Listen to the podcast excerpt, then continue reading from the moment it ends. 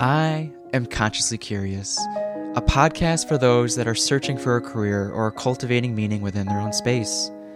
We've had anesthesia providers to barbers, dog behaviors to airline pilots, white collar to blue collar, entrepreneurs to passion projects. Life's too short to not produce meaningful work. Join me, Victor Chan, as we deep dive within various industries. I'd love to hear your feedback, so feel free to leave a comment. I hope you find some value within these conversations, but more importantly, I hope it sparks a meaning within your own space. In this episode, Jen Diaz returns for round two. She shares how the pandemic has affected her life personally and professionally. She doubled down on her intuition, and it has led her to pursue the van life. Through it all, she continues to remain open, question everything, and shine her light. Please enjoy my conversation with Jen Diaz. Ziggy's- Live. Ziggy's chilling. He's here. If you have any questions for him, he's ready. um, Jen, welcome back. Thanks for having me. Round two. Round dose. Almost three years. December 2020 or December 2019 Was it? was it? Three is my magic number. Do you know that? it is, of course. Um, how are things? I know things won't be the same. Mm-hmm. Um, you've been on the move. I have I'm glad we caught you while you're in town, Yep. and you're going to be jetting off. You know, back on the road in a few days. Yeah. Um, how is everything? We can we can talk about the salon. We can talk about babes behind brands. We can talk about Ziggy. What, whatever. Whatever strikes yeah, fancy. yeah. Like like has your has your perspective on life changed as many of us, if not all of us, due to the pandemic? Absolutely. I, I feel like everything shifted for me back to basics. Okay. back to like my core values, really digging into and refining like who are you now? Mm, Who do you want to be moving forward? What's staying and what's going? yeah. And so I dropped a lot of old beliefs, a lot of old habits, a lot of transitions of people moving in and out of my life and it's been I want to say a big period of release. okay. Was like- it forced, or you kind of just did that on your own? It happened so naturally. Okay. it happened so naturally things would shift and and then that decision would make sense and things would shift and then that person would would come in and that person would leave and it was all organic Okay. and it all happened i believe divinely inspired um very naturally to Okay. where i was like okay this is what we're doing now The the last time I saw you in person, uh, we grabbed coffee and lunch, and you were asking how you could outfit the bus with some GoPros. yes Did that ever happen? Okay, Victor, I hate GoPros. I have to tell you, I don't know what it is for me. Maybe it's because they're so little. Okay. I can't I can't mess with the GoPros. It's like not for me. So then I decided this is so funny that you asked me because someone told me to ask another friend of mine who started a podcast. He's like, "You need to ask a podcaster." I'm like, "I did," and he gave me all the inspiration. But what I've kind of learned about myself in simplifying and going with that same pattern that we were just talking about. I don't know if it's like the most cool or whatever, but I'd really like to just do it all from my phone. Run and gun. I'm not a techie Becky. Okay, I'm just not. The there is some transitional stuff from like you. I mean, honestly, you press a button, it records, but then Uh-huh. you have to like upload that material onto your Uh-huh. computer, cut it up if you want. So if you're more of like, I mean, that's what stories are great for, like this behind the scenes, just re- press Just you know, go on with your phone. And phones are, you know, they do so much these days. So Mhm. whatever fits in with where you're at in life, like whatever. I Yep. mean, at least you're still sharing. Exactly. I'm actually when I leave next week, I was telling you I'm taking my longtime employee on like a work Mhm. wife anniversary trip. And we're gonna test everything out in the van with now that everything works, with the lighting that I have and the sound, and I'll bring mics and kind of see what would make sense. So I'll let you know. if so you see like the fans and stuff so the cameras overheat and i've had cameras just shut off on me because of it just i'm too hot i gotta turn off No way. so that's why the fans are here and if that wasn't the case i would have asked if we could do it in the bus oh my god, I would have loved that. Next time. Rainn Wilson from the office uh, used to have a show called metaphysical milkshake and it'd be in uh, Volkswagen style bus. That's my that's like my dream is to be able to I've been calling myself an evangelist. I'm a preacher I'm a preacher's daughter. I told him that and he was like not very pleased. Cuz my dad's like in a small town in Alabama. He doesn't quite get it. Like he thinks yoga's a cult a little bit and I'm like, "Dad, I oh, promise Oh, it's no. not." Yeah, he's just not exposed. He's just not exposed to that. Um, but I was like, Dad, I think it's so cute because I'm like sharing my love for wellness and personal development and health. I'm kind of like an evangelist. Get it? And he's like, Baby, what does that mean? Are you sharing the word of the Lord? I'm like, Well, in my own way, yes, I am. In my own way. right, right. It's just kind of funny. That's that's that's how I see it. You know, he he taught me he taught me when I was young that he felt a certain calling to make that transition to go and be a pastor. Okay. And learn and go to school, seminary school and all that. I was like not even a year old Oh wow. when he left to go do that. And he was in his 30s. So, it's not the typical college student, not the typical situation. And there was so many times where I didn't understand that. I'm like, how could you do that? oh sure. Right? Like Sure. you're a kid and you don't understand. Now, as an adult and feeling like during the pandemic, the decision I made about the van and to remove myself from my business the way that I did and shift felt super wild to a lot of people because it didn't follow the natural progression of what others were doing. For me, I was like, I don't know, man. I woke up one day and I heard that I was supposed to do this. And I even was like, we're living in a van. I'm talking to myself. Really? okay. but I knew that there was something bigger, a bigger purpose for what I was doing. Okay. And I knew it was bigger than just the salon. The salon had laid the foundation for how much I loved interacting with people on an intimate level because we see them in the service that we do and they're naked. So you have to be able to find a level of comfort very fast. Yeah. And it was always my skill set. And when the pandemic happened, I'm like, there's more work for you to do.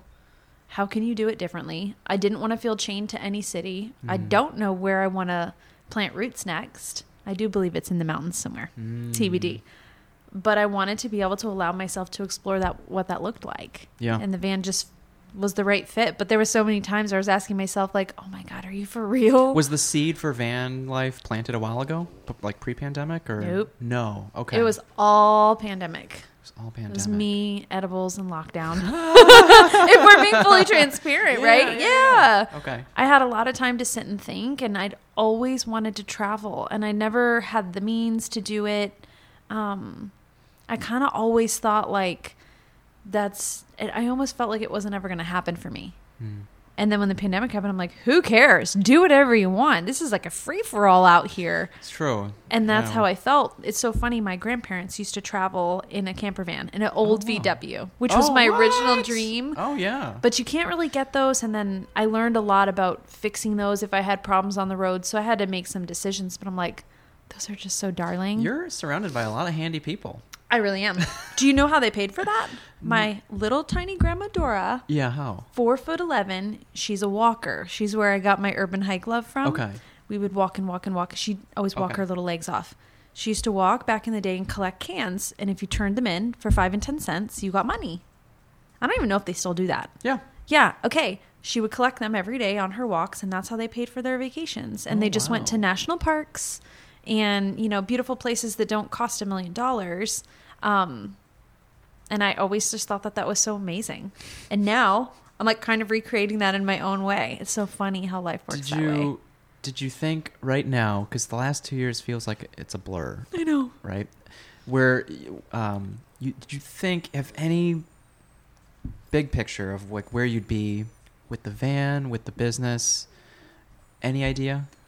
Did, That- was there a point where you thought you'd lose the like where the business Yeah. would be gone, right? Oh, the van decision. Because it, it was like riots, it was pandemic, Oh, so and much. you didn't know if you know people were gonna loot, all that stuff. all of it and i have to say the decision for the van was spurned i really didn't believe we were going to reopen it was if you remember back on that time it was every three or four days you know our mayor was going to come on and tell us what our fate was and i'm like thanks like great and and you were on this roller coaster and then that would happen and you really wouldn't get any answers Yeah.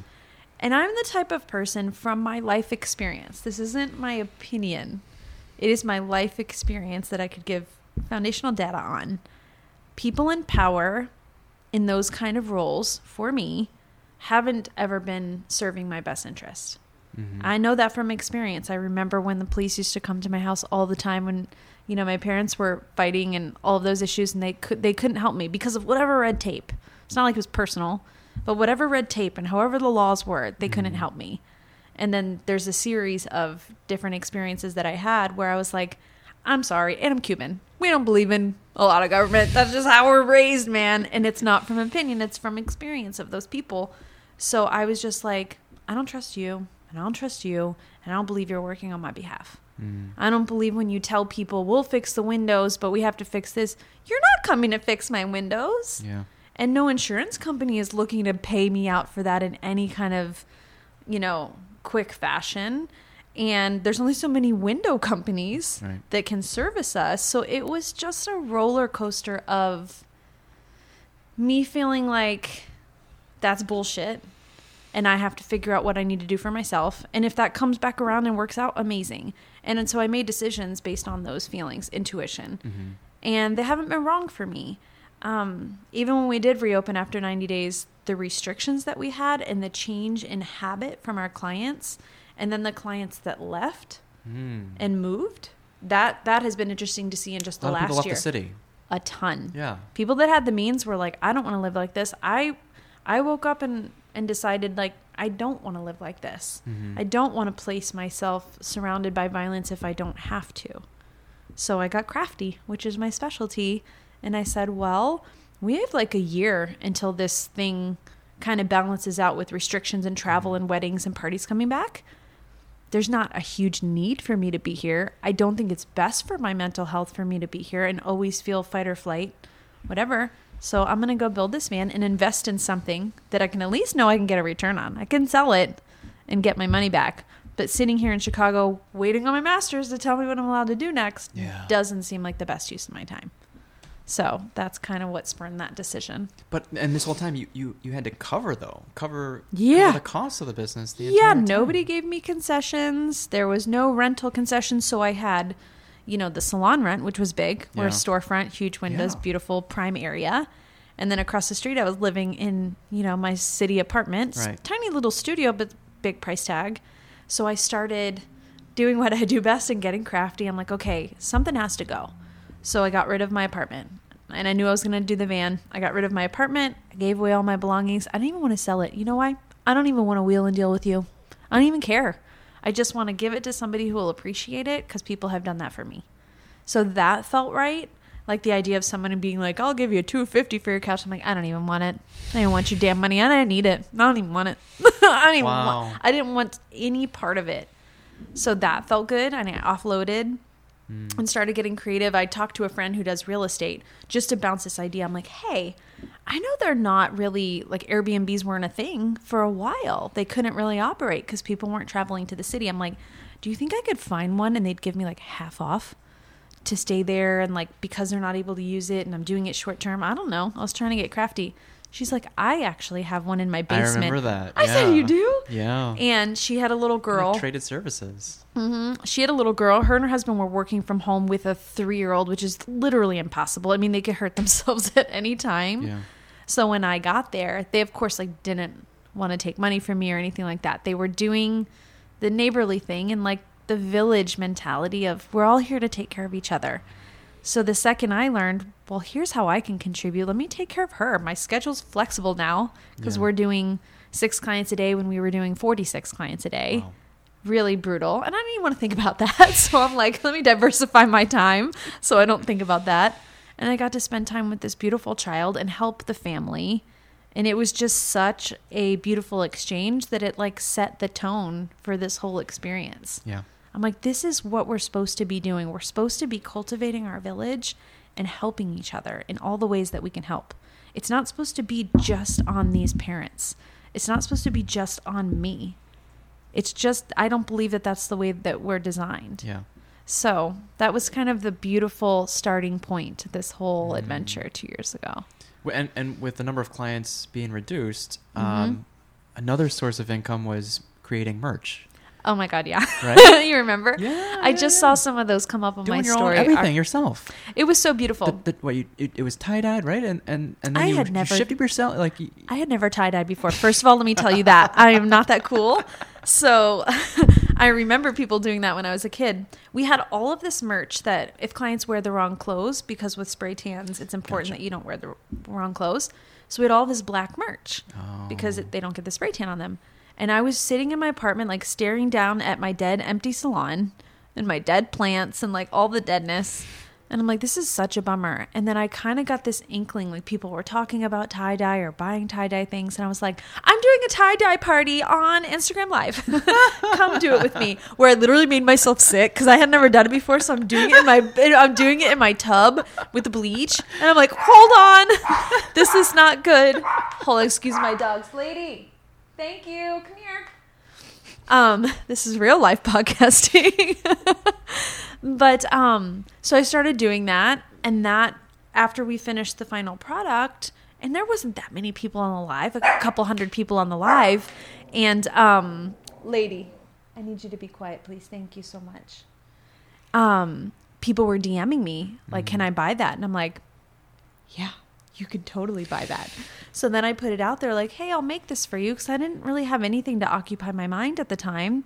And I started making them, and people were like, Can you make one for me and my sister? And can you send it to her? I'm like, Yeah, I can do anything. And it became this thing, and it started breathing life into this thing. And what was what did, what did it say on the on babe shirts? support babes? Gotcha. Yeah. And it was so cool because, you know, people were afraid to see each other. They were afraid to interact. So I would like make all the tie dye in the salon hair sinks, put them in trash bags, wet, which I couldn't figure out why I was having such back problems. I was like, this shit is so heavy.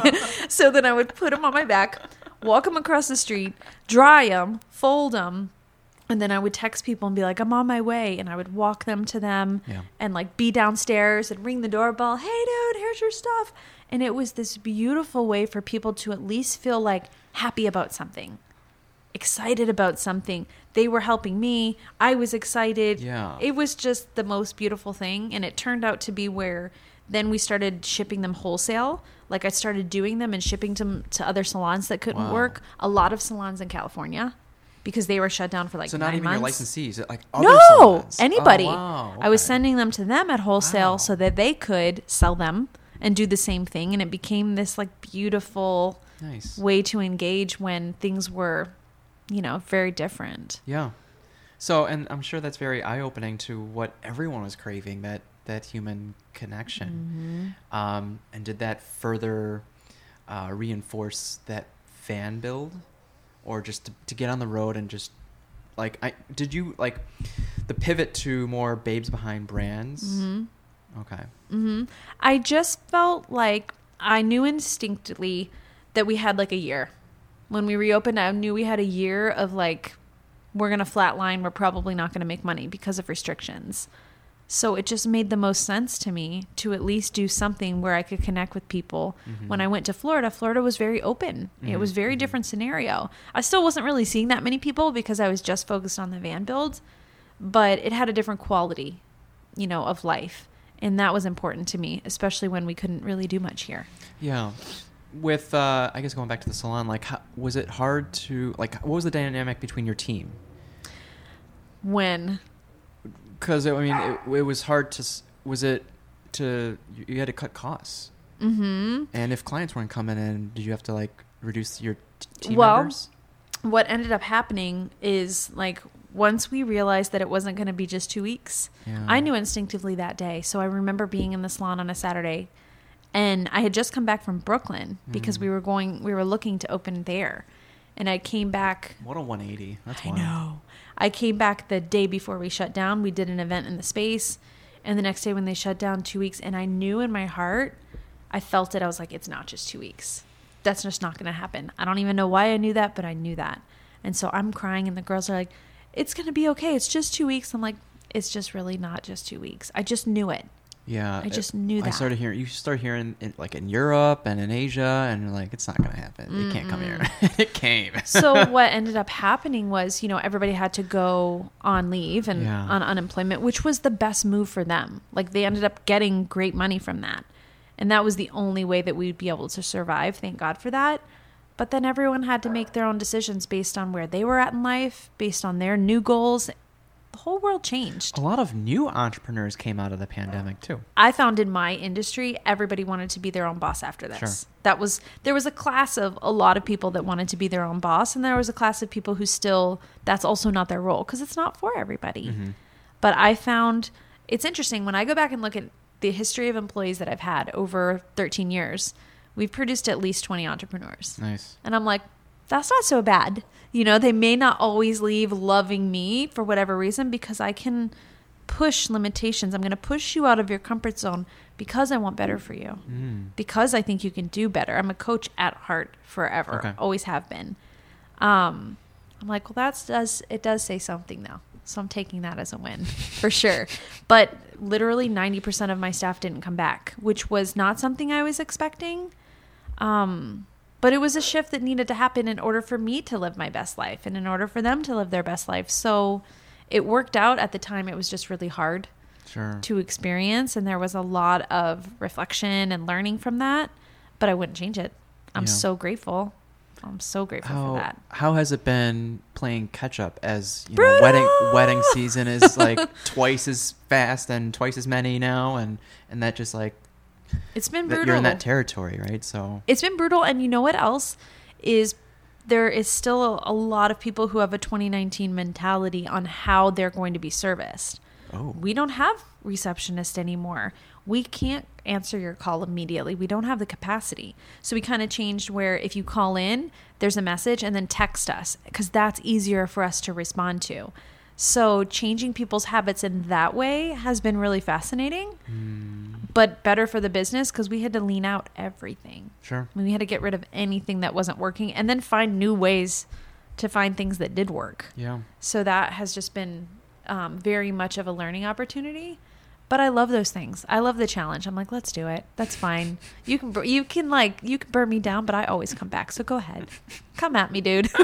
That's kind of the mentality that I live by. I always have. right right right So how did your other licensees fare they did well. time? They did well. Our South Carolina store, they did well. They had a because they're on a college campus. okay You know, primarily in that town is the college, and then the um, it's a capital. So they've done really well, and they've done something really interesting. We've been working on for months. You know, we cut services down to just our core services, simplified. That was really beautiful for years, like seven years. It was all about parties, bachelorette parties and bridal Right, parties and all those things. right. That Now wasn't back to individual back to basics. gotcha So they've been able to now they're sharing space with another salon. oh okay And okay. that's been so cool to be able to help them out. Sure. They had problems with their lease and we're like, we got room. Let's make it work. So building like a true community mm-hmm. has been beautiful. It's been such a like a beautiful thing to witness and experience and and kind of inch towards in Chicago. We offloaded our blowout services, our makeup services, all of those were not going to come back. And I leased out the space to other independent artists. So we're all working under one space, but everyone's a separate entity.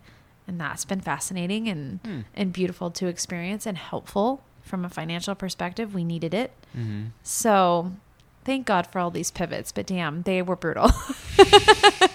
they were really brutal. I was like, what is next? i'm still standing Gosh, what else? You know? Um, with the van bill, did you think it would take this much? And did you was your budget anywhere close to what you've been spending on it? Mm, Because I'm, I'm, I'm for selfish reasons. I want to, I want to do the van life eventually myself, right? Yeah. So, And you know what's really funny about the van the van life for me and the whole build? It wasn't just for me. Mm. I knew instinctively the whole time. And going back home to where I'm from in Florida, I got to really see that from people from my past that I got to visit with. Yeah. They were like, dude, you're doing it. Even though, you know, I had this one picture of success and everybody's like, you have all these places and you're doing all these things and that looks like success. And then you burn it all down Mm. and you're still willing to build it back in a new way. And I think it gave a lot of people a different set of hope, even though their lives weren't as as changed as ours here in the city. It very much different based on the market. Sure. Very much. Um, but I would notice that in my conversations. I'm like, man, this is giving this dad who's like doing his best and going to his office thing and has a happy life, has a happy life. a little bit more of a spark. That's worth it. That's worth it. Yeah. And and I found when I went home like just this resurgence of energy for the most part. There were some people who were like, "What the hell are you doing? You're literally ruining your life. Oh. You like are making huge mistake." And I'm like, "That's fine. I'm still going to do it." I, I appreciate your opinion, but I'm still going to do it. Like love me anyway. Yeah. I'm still gonna do it. If it's if I make a mistake, it's mine. I'm not gonna ask you to clean it up. So I did lose friends in a lot of ways because my life was like scary to them, and I think they see vans and they think I'm gonna like sleep in a Cracker Barrel on the side of the road. I'm like, I'm not that girl. I I love that people can do that. I'm not built like that. I'm also like it's a testament to facing your fears because it's not the most comfortable thing for me No. to sleep somewhere strange at night, but I think it's building this trust back in the world that I needed. Yeah. You know, people will offer to help me that you wouldn't even expect, and then you're like, that makes so much sense. I'm going to accept that help. Or like different ways that I'm finding to find places to stay, you know, tend to be like really beautiful experiences. So I'm like, I'm learning a lot. So on one hand, you know, your faith in humanity has been restored, and then there's still awful, awful things going around the world. hmm I mean, I noticed if I focus too much on what's happening in the world, because I think there's a lot of like, I'll call it Wizard of Oz action. That was my favorite movie growing up as a kid. Like, you don't know who's behind, you know, who's behind that door managing everything. I know what feels true to me in Yeah. a lot of ways, but so much of it is just so insane that I'm like, I can't get wrapped up into that, or else I will never move forward. I found in the very beginning of the van build in the pandemic, like I was on City Pace. I think I told you Yeah. about that. I was like, let's do it. I knew it could be done in two or three months. Well, I got to Florida and they're all busy. Not like here, everyone was like looking for work. They were all busy. I was like, oh, damn, this is not going to happen as fast as I think. And internally, I was struggling with that because I had this timeline in my mind and that made sense and I had to do it. I thought it was a short, a really quick turnaround, and I was like, yeah, she'll be back by you said November, or December. Yeah. And, uh, Uh, She's still down there. but you know what I think it was, Victor? And I know that you'll appreciate this because we've had conversations like this before. I had a lot that I wanted to learn and uncover about my family, generational traumas, lineage, all of that. So the first time when I went down there, it happened to be all about the masculine energy of my family. Mm. All about that. I was presented with all of these different moments where I got to see what it was like, mm-hmm. what my own masculine energy was like, how it affects my life and other people's life. And I was like, wow, I've learned so much about myself and my history that I think is very beneficial to anyone that I meet. Then I came back to Chicago for the summer, half fil- half finished with the van. I'm like, wah wah. So I came back like, damn it. I still had this cloud over my head, like, how am I going to get this done? And had to come back for the summer because we got really busy, thank God, in mm, 2021. Mm. And then when that calmed down again, I went back because I just had some, I had a little bit left to finish and then I had a sick pup. So he needed surgery. I was like, I'm not going to have him have surgery on his bottom, you know, TMI if that's TMI for anybody, and then be in like 20 degrees trying to go to the bathroom and it's city and mm. it's gross. Like, let's mm. give you the the snowbird season that you deserve. So we went down there, had the surgery. I got to experience again, and it was all about the feminine. I was like, Really? well, aren't you How- tricky how work universe? I don't know if it's because I was so open to it. different people, or Yeah. Oh, okay. So when I went back, I actually stayed with my cousin, my baby cousin, who's like three years younger than me. But the last time I had lived with her was when I was 18. Hmm. And my mother went to prison. And so, like, all of us kids kind of dispersed to Wow. our, our places. So she got to see me in that time. She reminded me of all of these experiences. She reminded me that at that time, Mm-hmm. lady, sorry, ladybug, bird, come here, come over here. Everyone can hear you yelling. Quite embarrassing for you. Quite embarrassing for you. Let's relax. Thank you. Um, she reminded me that when I was living with her, I would have her like sleep in the bed with me, and I'm like, "What do you mean?" And she's like, "You were afraid to sleep by yourself." I'm like, "What do you mean?" I didn't remember Oh. any of that. She's like, "Jen, you used to sleep with scissors under your pillow." I'm like, "What the hell are you talking about?" But at that time, I had testified against my mom, so that created a series of events where she was going to go to prison. Not only because of that, but it wasn't helpful. But that for me was the right thing to do. I was like, no, this is the right thing to do. And so she was following me and like chasing me. Oh wow. hmm And we had gone from living in motels where you like always hear somebody outside your door. They weren't like the nicest motels, so like you just heard a lot of like foolery and Commotion and feel- yeah. chaos and riffraff. yeah. So I never slept well. So when I got there, it just took a very long time for me to decompress. Now, flash forward 20 something years, I come back from living in Chicago in chaos and violence. People would follow me down the street during the riots and be like, Oh. I'm going to kill you. I'm going to kill your dogs. I'm like, why would you want to do that? Leave me alone. All I want to do is go for a fucking walk. Leave me alone. This this happened. yeah, it happened more than once. Did anything? Uh, like what would you? do? How, what would you do? What did you do? For- one time you just it kept was, walking. Like what, yeah. One time it was a kid out of a car, and I was like, "Are you Like a- okay, like a child?" drive-by, or- yeah, it was like a woman driving, and the woman just kept straight like this, and the kid, and she was so angry, Victor, that I'm like, "How could you possibly?" She's like, "Hey, hey, you, I'm gonna kill you," and I'm like, "What?" I'm gonna kill you and I'm gonna kill your dogs. I'm like, don't talk about my dogs. you know, I was so mad. But it was just like madness. And then when I would walk down the street, all I do on the weekends, sorry to be a spoiler, I'm not that fun, but I am fun. But what I wanted to do is just go on my walks. Yeah. I love walking in the city. I would meet people, especially with dogs. You'd meet all kinds of people. And that was all I wanted to do. And I would go and walk, and like dudes would come up behind me, you know, so close, like so close. Like, we're in your neighborhood now, bitch. We're gonna get. I'm like, can't you just leave me alone? I've never heard have- anything like this. Yeah. I might just be lucky. That was my experience.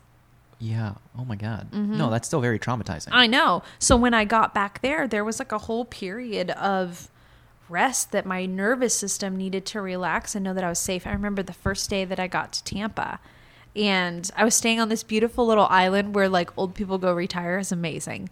So you could walk around there. It was like Tom Brady's neighborhood. Mm, mm. So you could walk around there, ain't nobody gonna bother you. Mm-mm. I was like, oh, this is beautiful. Birds are chirping. There's life. I was right by the water.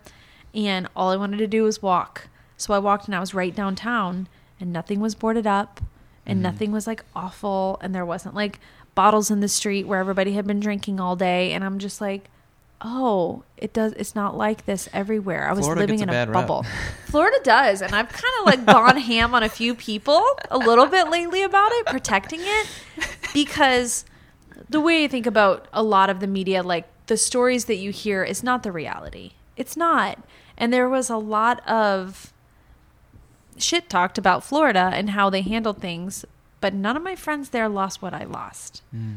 And nobody nobody there lost their peace of mind and their peace and their their sense of like well-being. I'm going to be fine walking down the street. I felt that way. They didn't feel that way there. Florida's like this. Like don't start anything with me and there will be no problems ever Yeah. and they're good old boys and people want to work. There's a lot of retirees, good old boys. There's a lot of Hispanics like myself, and they just want to work and be left alone. Just leave me alone. Let me do my thing. Yeah, I I'm curious what the you know what the COVID death toll was compared to Mhm. places that were more uh, conservative with you know Mhm. vaccinations and masks. Mhm. Um, with Florida, I'm, I'm, I'm, I haven't looked into that. We need to fact check that and see. I would be very curious. Yeah. I would be very curious about that. and you know with with the number of unknowns from COVID, you know many states were probably playing it conservative, and I think that's where a lot of the flack came from. Mhm. Um, but yeah, I mean, it's there's always three sides to a story, right? You know, it's your side, their side, and the, and truth, the truth. right? Yeah. Mhm. so My stepdad always used to say that. Yeah, he always used to say that. But even lately, I'll see people post like how much they hate Florida or the eye roll emoji when they're going into Florida. I'm like, mm, but you're still going to vacation there, so it can't be too bad. You need to pick a lane. You need to pick and like stand on your choice versus being so permeable where you just want to do what's the popular opinion because you Mm. don't want to not be liked. Mm, mm. I'm okay if you don't like me. I'm okay if you don't like me. Yeah. But Florida did me right in a lot of ways. So God Good. bless Florida. yeah, yeah, yeah. You It's know? been so nice to see the number of people like just helping with the van build, and and Isn't it although it's like off the schedule, like take your time. You know, it's, it's just, you can't rush these things. You want to do it right. You know, because personally, I'm not that handy, and I think I'd want to learn more things before living in something, and in case Mhm. something were to go wrong. Mhm. Um, so to be very familiar with the electrical and the water and everything, like, yeah. Definitely take your time. Yeah, and I learned so much along the way. Like you said, there were so many different people that stepped in to help, which goes back to it takes a village mentality, Mhm. right? I had to learn that like it wasn't about the end result, it was about all those moments in between. Yeah. So I got to work with like people that I love, amazing families, all these people that stepped in that I would have never guessed. My friend and her husband, they have two twin boys too, who are my my homies. They stepped in and big time helped me out when I came to a bottleneck. I was like, "Oh my god, I have no more help." I would have never imagined.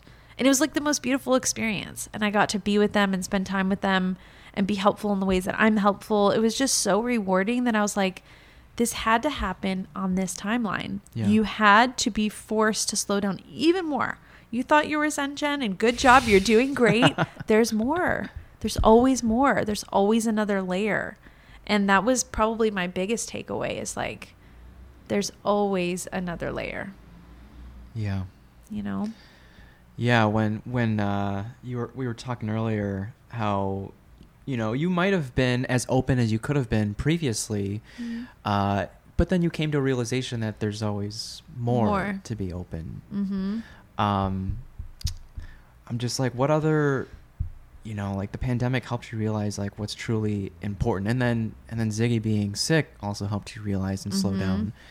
And so I know you really haven't had an issue saying no to people, but but how much more like prioritized like is your life these days? so much more. I would say I'm like a reformed people pleaser for sure. Okay. And then also reformed savage.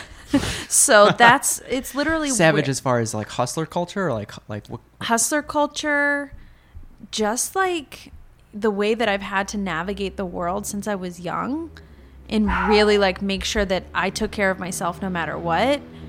That's fine and Yeah. it serves a purpose. Yeah. But it's not the way to get you to a beautiful life, I don't think. Hmm. You know, when you're dealing with fight or flight, lady, yeah. when you're dealing or you're in fight or flight all the time, it's not the most helpful way to be. And I feel I've learned this from COVID. Different people experienced it differently. Some people were like, I wasn't traumatizing at all. It was fine. They didn't even care about the violence. They're like, nah, I don't know. Maybe they're desensitized to it in a way that I'm not. But I think based on like where you come from, it brought up all of my traumas almost for revision. Okay. So I'm sitting there in my 500 square foot apartment for those 90 days, not knowing what's going to happen with my business, not knowing what's going to happen with my life, and all of these things of like, you're going to lose all your money. You're not going to have anywhere to live. You have to start over. You know, you're on your own. It's you, it's you with you. You know, just seeing how all of the pieces kind of played out. And I had to be able to reevaluate that and establish what was true and what was just my mind playing with me and just old traumas coming up to revisit to say, Have you healed me? Do you understand me? Mm. Or do you want to kind of repeat some of this stuff? I'm like, I don't want to repeat none of that. So, as far as my boundaries and What would have repeated it been looking look like? Mm. I mean, panicking, Mm. panicking with the loss, the financial losses were huge, huge. And that's so subconsciously strong Uh huh. for you to even realize that. hmm I mean, I had placed all of this energy into if you work hard and think about this because the world told us this the Gary V's of the world, the Tony Robbins, and there's some truth to it as well. But I learned that there's also some untruth to it. If you put your head down and work for 10 years, you can have everything you want, right? Mm. That's what we're taught. I did that. And a pandemic just threw all that out of out of the window. Because it was like, no, overnight I was in the best financial position of my life, zero debt, zero loans, nothing. I'd never taken on any of that. Because I'm Cuban, we don't like owe nobody money, so we put it under our mattress. Thank you so much. um, but yeah, I got a chance to revisit that and kind of see how I wanted to experience that. And I made choices. I was like, I'm not going to believe that this is the end for me or for this chapter. It's just like a a shift. Mm. And I can shift with it or I can fight and resist it. And I just told myself I'm not going to fight and resist it. If I would have stayed here for those snowbird seasons that Mhm. I call them, I felt like it would have been me resisting what was trying to come through. And what was trying to come through was like, you can do this different. This can look different for you. You can make this whatever you want. And so we did. How how active was Bays behind brands before? Uh, pre-pandemic. Gosh, pre pandemic, I was traveling, I was hosting retreats, I was hosting workshops, I was speaking at big conventions. So that was like lighting me up inside. That goes back to that evangelist mentality. I love it. I'm like a preacher in my own right, and I love what I do, and I love connecting with an audience. So not being able to do that was a bummer. You know, we had our we were going to do a huge Canada Canada event Oh. in September of 2020 in Banff, Oh, Canada. I know. Oh. I'm telling you, when I see there's Banff, one I'm place to settle down. I know. I know that water. Have you ever seen that water? I've seen it from Glacier National Park. Insane. Yeah. So, you know, all of these, all of the momentum kind of came to a halt. We did a virtual event that was really fun, just trying to like help people stay positive and stay hopeful. There was one day where I did like 50 calls in a day. I was like, I can give you 15 minutes. And I'm also, from a coaching perspective, trying to help people in a situation where I don't even know how to help myself. I don't know the right answer. I don't know what the hell's going to happen. We used to be able to trend and forecast and know and use data. All our data's gone, still gone. Um, so that was a really eye opening experience. But what I learned was I felt intuitively I'm just supposed to show up for people hmm. and the rest will work itself out. And I found that when I was in Florida, I got to visit with a lot of business owners that I love down there and new ones that I met. And we had amazing experiences. Theirs were different, but I learned something from that. Or I would do a lot of calls with people. And now I stop when I'm planning my routes. I kind of try to like forecast, okay, who do I know that's in this general area mm-hmm. and route Sure. to suit that so that I can see the people that I really care about. And that's been amazing, amazingly rewarding, amazingly like fulfilling to be able to just sit with someone and uncover whatever they need in that moment that I that I can offer. And I don't really always know what that is. But I'm really really skilled at listening and like fine tuning what people are saying. And then I find that that I am helpful and that it is beneficial Mhm. because I get that feedback and I'm like, "Okay, cool. Next. Keep going." Yeah. And I feel like the more I follow that intuitive divine nature, the more doors just keep opening for me. Sure. Sure. Um, are you familiar with Studs Terkel? What is it? Studs Tur- It's a guy. Studs. His name's Studs. Studsy. Studs? Studs Terkel. He passed away in No. 08. There's a cool documentary on HBO Max, but he interviewed I feel like this is this is probably like an over not like a n- I don't know. Um he interviewed Chicagoans and just of all backgrounds and of Mhm. all trades and just to figure out like what's why do they do what they do. Kind of like what the podcast is, but like um and kind of like what you're doing now, like what you're when you're meeting people. Mm-hmm. Um, and is there a percentage or a ratio you think about because you're you're also a life coach, so like Mhm. between a breakdown between salon owners, entrepreneurs to Mhm. people in general, Mhm. or are you just open to anyone? I am, I would say I'm mostly open to anyone, but what naturally has been occurring is families with businesses, like families with small businesses. That's been kind of funny because it was like individuals, it was primarily female before, which is Mhm. great. Mhm. but I also like the diversity of adding in male energies and working with us. We had a conversation about Mhm. that. I feel very comfortable, you know, talking to males. Right, very right. comfortable. I grew up with three brothers and a lot of dudes in my family and my atmosphere. So I've loved how it's naturally shifted. And I also believe, like we said, divine intervention, callings, synchronicities aren't coincidences. I don't believe in that. And I believe the universe keeps sending me families for a reason because it's Mhm. something that I deeply desire. And that may be something that I wasn't willing to admit to myself before. And now I have to because all these damn little angels keep coming into my life, these little cool people, um, to remind me. And I feel like kids are the truth kids, old people, and animals. They have no filter That's it. That's they have that's no what it is. filter. Right. They're the truth. They don't care what you achieve. They could care less what how many salons I have. They want to know: Are you going to play this game with me? Mhm. Are you going to bounce on this trampoline with me and laugh? That's all they care about. And it's so beautiful because they can like just get you down to like, what's the truth? What's Yeah. the truth for you now? So it has been a lot of families with small businesses, and I'm almost like, this is what I'm seeing. I'm almost like a family nanny, right? Mm. For people with businesses. Okay, I'm very good at helping you plug holes and solve problems in your business that are usually leading to problems in your life because they all go together. And then I'm also very good at integrating with families. I don't know, if, I think we talked about this last time on the podcast, but when I was younger, when we were hotel hopping, there would be a lot of times where I would stay with friends or stay with their families to get a break from the hotel life. And I was able to do that. I should say motel life because it's different than a hotel. Thank you so much. Period. um, but I would go integrate with families, and one of the things that I learned was just really how to like move in the family without without causing too much, Sure. making too many waves. Now, what's so beautiful, full circle, twenty years later, is like people are like, please come stay with me and my family, and please give us whatever you can offer us. So it almost feels like all of that, all of this COVID, all of the business experience, all of the life experience has come full circle into this body of work mm. that Wow. may not make sense to everyone, but for the people it makes sense for, it fucking makes sense. I mean, you're, that's super niche. Yeah, definitely. They're like, you ever see what was that show? It was like the nanny. It wasn't the nanny. It was like the woman. I think she was British, and she went into people's homes with their kids. Yeah, I'm imagining like an updo with red lipstick.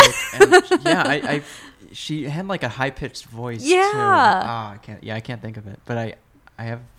You can see what I'm face, talking yeah, about. Head, yeah. But it's so interesting because when people come to me with a business problem, I'm like, sure, that's the problem. When you really drill down, it's so much more in how you're managing yourself and how you're managing the stresses of your business and not making the stresses of your business become who you are. Those are separate. That's so very easy to Mhm. do. yeah. Because you take your business home, and you're constantly thinking about Mhm. it. And then, if you do that all the time for years at a time and you don't cultivate a full, robust personal life, then when you're in a pandemic for 90 days locked in your home with You have- mushrooms and have no edibles, you're like, well, that was not, that did not go the way I planned. so you can reevaluate and say, maybe there's a better way. Okay. And that's what I did. oh, interesting. Yeah. Keeping it real, Victor. Wow. Um, so, what within the next couple of years? What do you think is going to happen? Do you have a goal? Do you have a vision? One thing I always have is a vision. Um, in the next few years, I'm working towards finding where I want to settle roots Okay. next. I feel like the chapter in Chicago of me living here full time is over, which is fine. It's beautiful. I love this hybrid of being able to pop in for two weeks and pop out and be in nature. I think it's the most perfect balance for me now. Um, I think over time I'll settle somewhere else. I do want to work on a retreat space and have a space where people can come to me in the future. It's always been my dream to own a home. And I do believe that I thought for many years that it wasn't a possibility for me based on old conditioning, life experiences. So I built my first tiny home, my van. Yeah. I was like, well, I have a home now, and you can't take that away. Um, eventually, I'd like a home where people can come and I can do retreats on my property. I always say, like, people are like, what are you going to be doing the next few years? I was like, I'm going to be in the forest, writing books, raising tiny Robin Hoods. And they're like, okay. and that's what I see for myself. I see writing books, being able to, you know, offer podcasts or any of my information, you know, digitally, and hopefully raising a family, hopefully having a family. Hmm. Yeah. I know. I met recently, probably last year, um, met someone, a couple from California. They just had a one-year-old. They also have a little pup, but they are both creatives. I guess one of them is more in the video photo world, and the other one has left. She was like an OR nurse and doing like nurse coaching, life coaching Oh, type cool. stuff. Um, but they invested in an Airstream, and in exchange for his video services, he got a plot of land in Mexico. Amazing. And when you're not using the Airstream to travel in, they can Airbnb it. hmm Um, and I just have, a, I feel like you would do something like Mhm. that. Um, and the retreats are very much so in your wheelhouse. Mhm. Uh, I'm sure you got a lot of inspo from visiting Nick recently. Yep. yep, that's my spirit animal right there. You know the the retreats and being able to. I think it's so impactful. I noticed that with when I was with my cousin when we were living together. You know, you can you adapt to the energy around you. Yeah. So if you have the right positive, good energy around you, you'll elevate. And a lot of times, I find in retreats, what's so powerful is you're in it. So if it's three or four days, you're surrounded by it and you can't help but change if you're open to it. You can't help but grow and like unlock new layers of yourself. So I think there's something very powerful to that. I think Tony Robbins' events aren't attracting 20,000 people a weekend for no reason. You do surround yourself and you get a lot of information and it's powerful in those in those settings. So, yeah, I'm really looking forward to that Yeah. and figuring out where that's going to be. I know I told you this before. I'm to intuitively pull up to a town. I know myself because this has happened like three to four times when I've moved where I'm like, oh, I'm supposed to be here next. Cool. It's just the way my brain works with the van. Oh, we're supposed to live in a van. Okay, lady, that's great. Like, even when I think it's weird, if I feel like it's meant to be, I do it. So I felt that way when I moved to Chicago. I'd only been here on vacation for four days before. It's funny that you're calling it a vacation. Uh-huh. No, that's where that's how I moved here. I'd come here on vacation for four days, so I'd experienced it for like four days with Oh, this is like when, very back in the day. yeah, this Oh, is like okay, okay. 15 years ago. And when the idea came to move, my idea came to move to Chicago based on something traumatic. I had had a coach, a dance coach that I was really close with. Um, she passed away during labor, having her baby. Was like perfectly in shape, all the things. And I was like, what? I didn't even know that could happen. I'm like, that can happen. This is insane. Life is short. I cannot like live in any kind of environment that I don't feel like is what's next for me. Yeah. I was working at an amazing spa. I was making way too much money, but I knew intuitively, I'm like, if I stay here, I'm going to get sucked in by this money. I'm going to get used to having this car. I'm going to just get sucked in, and I feel like there's something more. So I moved here. And I only spent like three days here. I was like, yeah, it's going to work out great. I did the same thing. I went to Miami once. This is before that move. I went to Miami once for a weekend. I was like, oh my God, I should move here. And I moved there in two months. I did the same thing with Chicago. so I know I'm going to find somewhere. Imagine if you're still dancing, like like professionally. Oh yeah. Oh well. Also, another driver for traveling is being able to attend dance events and like I oh. have dancer friends. I used to be a pro dancer, so I have dancer friends all over the country that I'm like dying to see. So I set up these little pop ups to go dance with all these different community of you. dancers. Yeah, I can. That's one thing that's been on my bucket list to return to is like something that doesn't make you money. It's just something you love to do for the love of doing it and the, the feeling of experiencing it. So I plan to dance my pants off this. I want This yeah, year. th- you know what connects both of us, or like as far as value wise, it's like this sense of community Mm-hmm. and uh, f- you know retirement for me would look like buying property in Hawaii and air, Uh-huh. just being an Airbnb and, and Mhm. showing people the love of the land. Mm-hmm. Um, I remember I stayed in uh, Thailand for a few days, and the owner of the Airbnb was also a chef at the restaurant, and his the level of hospitality was just above and beyond. To, to the point where if you need a ride somewhere, I'm happy to take you. You should come to my Mhm. restaurant. Well, you know, I'll get you dinner Mhm. and stuff like that. Um, and I want to just you want to pay that forward, or you or you want to cultivate that. Yeah. So whether it's like the podcast, maybe one day doing live podcasts with an audience, or photography and hosting photography sessions and and walk through this through the city, you can do that as an Airbnb experience. Actually, these uh huh. days, right? Those Like, are really cool. my friend like hired a photographer as an Airbnb experience in New York City. So they went on the subway and just like took pictures around the subway and stuff. Yep. And so you know, so many like ideas are are definitely brewing. But I think retirement. For most people, retirement looks like doing nothing. But retirement is like Yeah. doing what you want to do on your own terms when and when, you know? So um, if that's a retreat and and that's the thing with retreats is like there's or as a coach and me as a teacher is like there's that saying of like you teach when you don't do Yep. and you're very much so so still learning a lot on a on a daily basis Yeah. uh, but I definitely feel that um, that absence because I'm not I'm not active in emergency medicine anymore. So I'm, I'm trying to Mhm. get back in it. I mean, I still have maybe I have the frame for flight medicine, so being a flight paramedic and just transporting people across country and like it looks like you can either choose helicopter or private jet, Ooh. and they fit stretchers and really sick patients, and you're transporting you know to and from facilities. Um, So that's my one outlet back in because I have no goals of running into burning buildings. So I don't want to be a fireman. Nope. Um, I stick to the medicine side. Um, but you and I, we both. I, I, my last post on my photography page is like I feel like a daily dabbler. Meaning like I, I have no niche. I, I shared like how I'm not a wedding photographer, I'm not a boudoir photographer, I'm not, Mhm. you know, a branding photographer, or headshot. I I just I feel like I do A lot of different things. like whatever I want to do, and and there's pros and cons to that. Mhm. Um, I'm just getting sidetracked right now, but like as a coach, as a teacher, um, it's still very important to be within it. Stay curious. Yeah, right. To stay curious about what's next and what you can also learn because whatever we're learning, we're serving and offering that to people. If I hadn't had that lengthy stay in Florida, I wouldn't have learned all the things that I had learned. Mm. and i just think that gives me like a more robust palette per se to to share with people is like i have a lot of different experiences to offer now Yeah.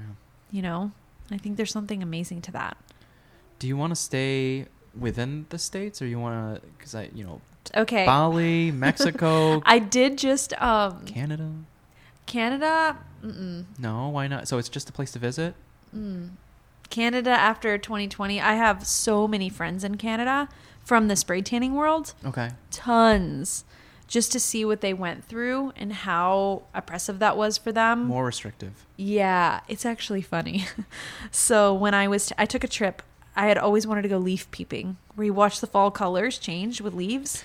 Oh, I faintly. It's a thing. Yeah, yeah, yeah, yeah. So I took my cousin on my first van trip from Florida to Vermont, Oh, Vermont to Chicago, and you see all those leaves in New England. Well, there's this one point where you're leaving Vermont and you have to go through New York, but it's very easy to mess up and go through Canada. And Canada was being so gangster at the time, I was like terrified. So we went like two hours out of where I am. Like, I don't want to go by Canada. And I used to think Canada was so warm and friendly. Gangster in what way? Like they, they wouldn't let They you were in? no. I was afraid I was gonna get in and they were gonna like snatch me. I don't know. It's not a rational fear. It's not rational. I'm not saying it makes sense, but in my mind, like any any areas of extremity, anything where I felt Sure. like it was very extreme, I didn't want to be a part of. And I'm so glad that this is coming up because it's kind of been a like a lesson peppered through the last two years. Even people, places, things. If I felt like they were in an extreme place, and I couldn't be helpful or I would get carried into that, like I had to let that go because it's like I don't want to re-experience that. I've already lived mm. in crazy extremes for many years. I'm not doing that again. And I think that that's what the pandemic reminded me of. You have a choice. It may not be an easy one. It may not be the most simple. It was not simple to give away all my things, find places to live all the time. Yeah. move around the way that I have and, you know, kind of reestablish myself. But it was what absolutely felt to be the most important thing for me to do. Sure. So I refuse to like live in extreme environments that I don't feel like are healthy for me. And that looks different for everybody based on their life. That's what's been so polarizing about this experience culturally. Are people on both ends of the extremes unwilling to listen? Are they not as open minded? I feel like it, they can be whatever team or side. I'm not on any team or side, so it works out fine for me. I'm like, nope, I'm on the team truth, whatever that means for me. Sure. Whatever feels right and truthful to me, I trust it. Um, and when I don't trust it, I challenge it, Mm. right? And I feel like a lot of people aren't willing to challenge their own beliefs and say, well, I have thought this way my whole life, but could I think a different way? Yeah. could this be something else other than what I'm seeing? Am I seeing this through the lens of my own trauma and life experience? You know, there's a lot of come to Jesus moments when you ask yourself those questions regularly. Even in a big metropolitan area, I think a lot of people are still living in a bubble. Yeah, we're I almost believe that we're under a spell in a lot of ways. I do believe that culturally, um, spiritually, I do believe that. So how does one break the spell? Turn off the TV. Just like that. Literally, turn off the TV. Because people choose to listen to certain things and watch Uh-huh. certain things, even if it's not their TV, even if it's their Yeah. their social media Oh, just as bad. it's Yes. a feedback loop. Yes. So it's going to affirm what you think Yeah. or what you don't think. And it's almost like turn off all that noise and go and be in the world and see what you think then. See who you meet. So, my brother, my middle brother, who is just a true blue kind of dude, he gave me this analogy, and it's not, it's not, it's just straight up. He's like, Jen, the world's trying, to, and he's smoking a cigarette. He kind of looks like the Marlboro man. He's got a big ass beard. He's just a tried and true dude. right? And he's like, Jen, the world's going to try to tell us that we're all different and we all hate each other. He's like, you know why I know that's not true? I was like, please tell me. He's like, so when I take my ass to 7 Eleven at 6 in the morning, all the getter dunners are out there like me. We're all holding the door for each other to go in and take a shit. I'm like, wow.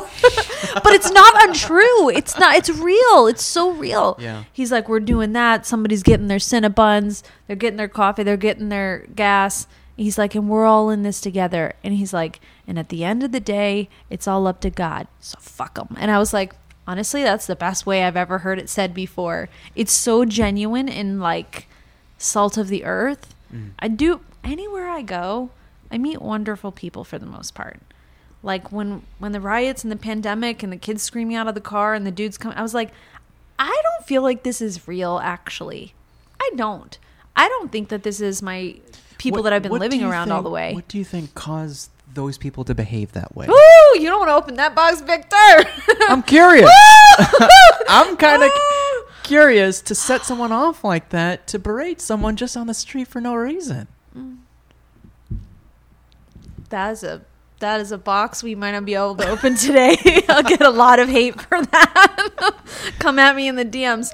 Um, I believe that intuitively I felt like a lot of that wasn't people that were living in Chicago. I do. That kid and that experience with that mom, I'm like, this doesn't even make sense. The mom was like a total zombie, totally not present to her little child, nine or 10. Are you okay? Mm-hmm, that is mm-hmm. just so upsetting to even be that upset at a stranger. It's, it's like, Was there anyone else around you? no, I Oh. was looking around like, Oh, are you talking to? Are they talking to me? Oh my goodness. it was so bizarre, and even even the men when I would walk down the street, you know, the Gold Coast was different for a while. They got brutalized with vandalism and, and looting. Um, and there was just a different crowd there. It was almost like people partying in the middle of a day on a Sunday. That wasn't normal for the Gold Coast. Like that's people are brunching and walking their dogs and stuff and shopping at Gucci or whatever. Um, so those people i almost think everyone's if you think about a pressure cooker right everyone's like pressure pressure pressure. Some people have an inundation of all of this money quickly all of a sudden but maybe not the financial literacy of how to utilize it as a tool. So they're making decisions. There's people trapped in their house and they, and they don't have a release. They don't have any of their typical outlets. They don't have any of their regular routine. Routine's important. Yeah. so And when when that you know When that gets just, wiped like, away- slipped under you, yeah. yeah, it was almost like a free for all. Yeah. It was almost like a free for all. I'm like, what are we doing? What is a circus? What is happening? Maybe they feel like they have nothing to lose anymore. I think so. I mean, I know I didn't. Mm-hmm. You know, it didn't cause me to make those decisions. It caused me to like give away all my shit and move in a van. But you know, everybody has a different lens and place that they're at. So I think some people are like, "What do I have to lose?" And they responded one way, and some people are like, "What do I have to lose?" and they responded another way. Yeah. you know and it's based on i saw a lot of people that have pulled themselves up out of like negative situations regress because they no longer had their work or their support system Sure. a lot of people that were with me our the work environment was the support system the outside Yeah. family environment wasn't the support system and so when they had to go back to the old way you make choices you know? And i feel like the world split into the old world and the new world. And there's a lot of people still whoa probably a sign. There's a lot of people still prescribing to that old mentality hustle till you die mm. sleep when you're dead. I mean yeah you'll sleep when you're dead because you're dead but anyway. And then there's a whole new wave of people that are like god there's more. There's more than money. There's more than achievement. There's more than this validation.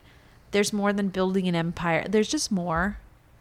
And you know people chose chose their own A few adventure people there. tried building empires from those COVID tests. blessings they got, well, they got in trouble really because they weren't submitting their COVID tests legitimately. So people that would take these tests would get false positives or would wouldn't even hear back. They wouldn't even Yeah. get a result.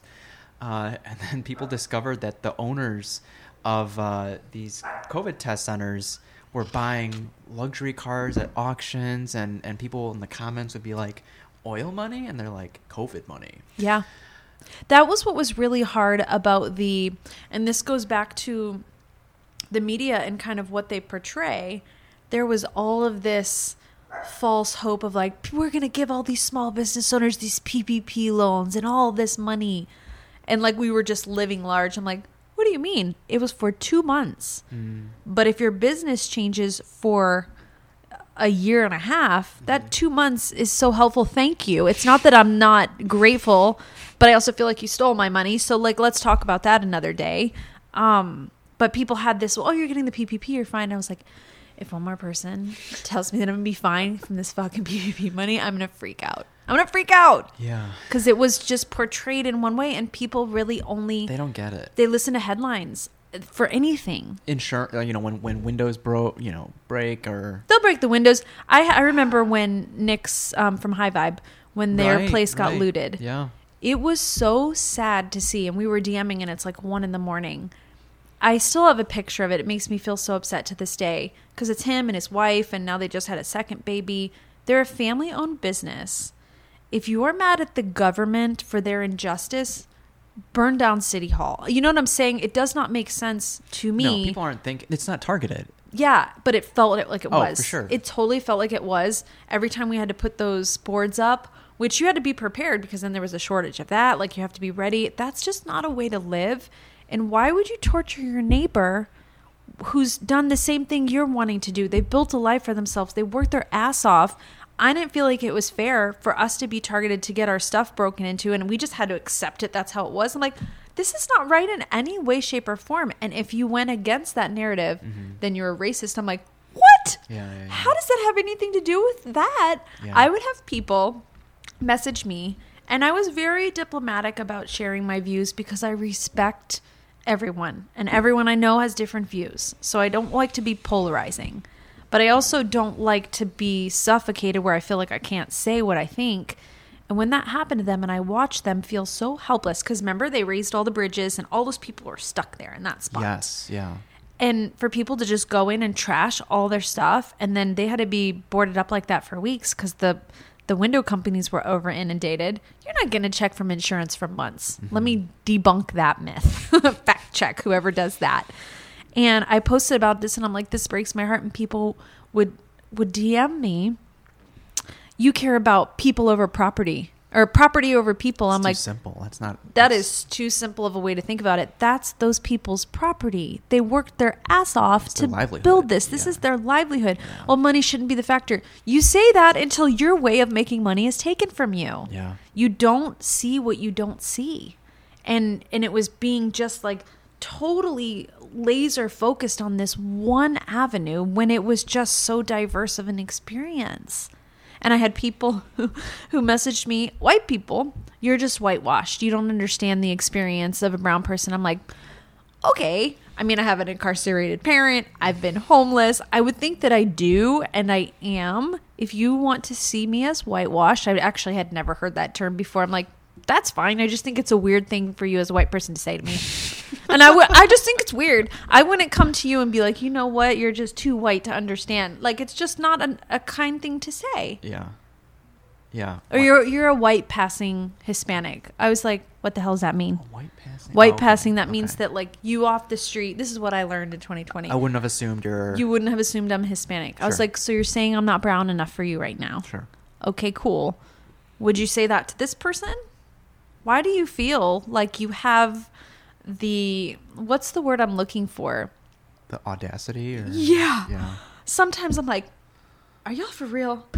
like I can't even deal with this right now. And it was people who like their lives weren't affected the way that that ours were. So the audacity that some people have had to say their views and now the way things have come full circle, I'm like, where y'all at? You guys had so much to say. Come with it. And they don't have anything to say. It's very fascinating. And it was very upsetting. I lost a lot of people in my life where I was like, I'm not even being vocal about what I think, but it's it's just that you feel that you can say whatever you want to say Without in the name of your righteousness. Yeah. Yeah. Yeah. Yeah. No, thank you. I mean, there, there's there's uh, atrocities happening in, in brown and black neighborhoods all the time, and like these riots are nowhere to be found. Mm-hmm. Um, Mm-hmm. yeah, so it's very interesting, and and uh, there's no, I don't see any logic in in any of the riots. Um, There has been so many times, Victor, that I have been angry, right? In life, feeling like when I went to testify against my mother, which was a huge deal as like a barely 18 year old kid to have the courage to do that. It was this close, you know, I did it in like a judge's chambers or whatever. And I was like, man, I'm like making a decision because I feel like it's the right thing that's going to affect this person. Although they made their decisions, whatever. And then after I did that, it came to be the detective that like convinced me and coached me and was like, you know, this is the right thing to do. You can do this, and we have this case, and it's going to be solid. Because I really did feel like prison was the safest place for her, at mm. least for a while, based on like how she moved through the world. And then the detective slept with the other witness on the other side, so half of the sentence got reduced. And Oh, I'm like, shit. how dare you put me in this position? to step up and do what I feel like is the right thing and you don't you don't keep that same promise to yourself. When you could have sex with anybody else in the world. Do you know what I'm saying? That's like part of the reason where I lost faith in authority figures. I'm like they're just people. Anyone can be flawed. Right. Anyone can be bought. Anyone can be convinced and swayed.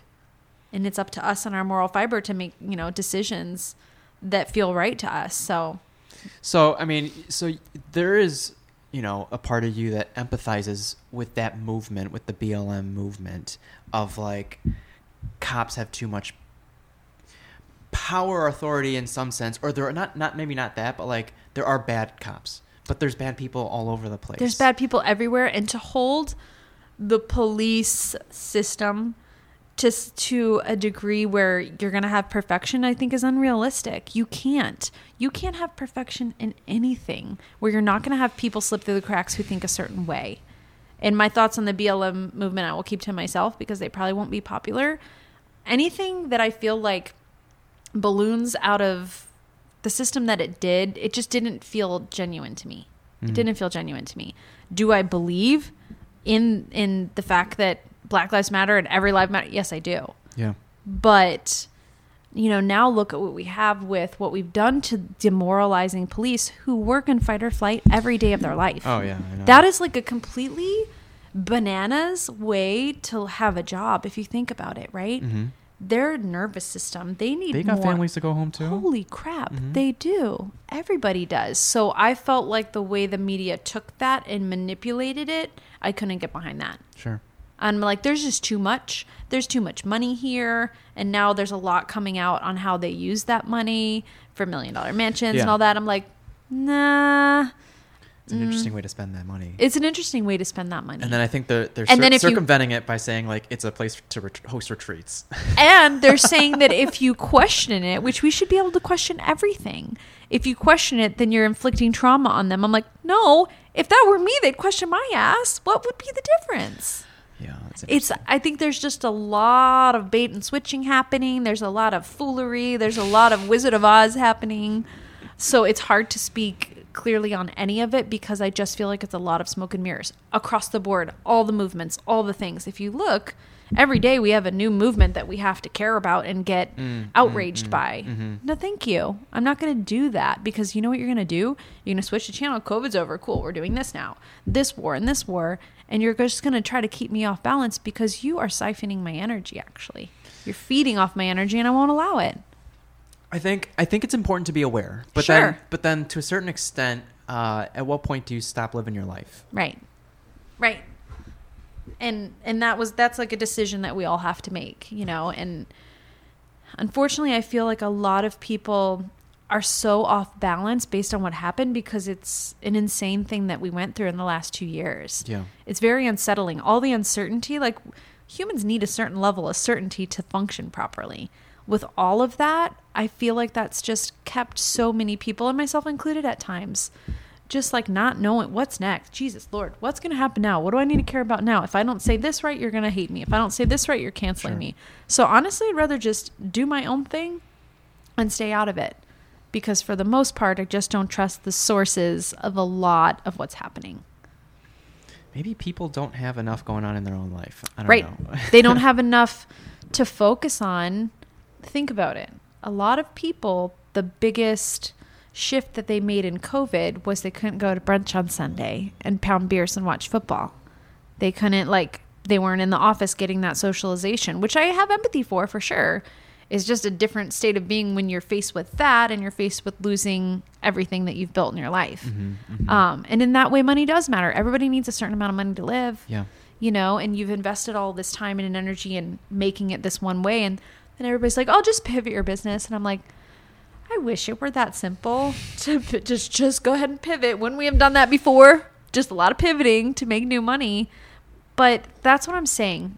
The spells, the words that's being used, the headlines that are being used. There's so much trickery that happens in the name of, I think, a lot of money and power that I just don't I don't resonate with. I don't resonate with celebrity. Mm. I'm not impressed. I didn't hear a single celebrity talk about how to help small business, but J Lo sure did come out with a new perfume. I hope it's selling. Do you know what I'm saying? I got no love for you. Mm. But then when we would have these other movements, those people mattered. Well, why don't we matter? So I'm still waiting on an email about that. Mrs. Lopez. I'm still waiting. You know, it's crazy because when you talk about the shifts in values and cultural shifts, we have been trained to idolize these people. They're ordinary people. Yeah. And we're trained to idolize them and put them on this pedestal. And when I saw how all of them moved for the last two years, I was like, mm y'all are done for me.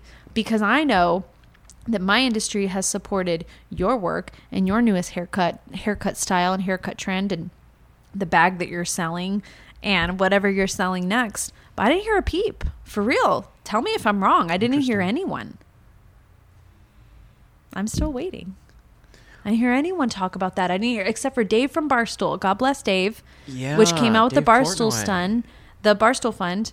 That was the only person. For not just for any any business. All not business. just pizza places. I'm telling you, I cried like a baby when that first started happening because Yeah. the genuine responses from the people who were, however they won that or whatever, or however they got picked, I was like, oh my god, they needed that so bad. places in Chicago got them. People, I mean, you see grown men cry, like your dad's age crying, and they don't, they weren't taught to cry. That generation, that was a beautiful thing. That's the only um, celebrity per se that I saw even giving us a voice.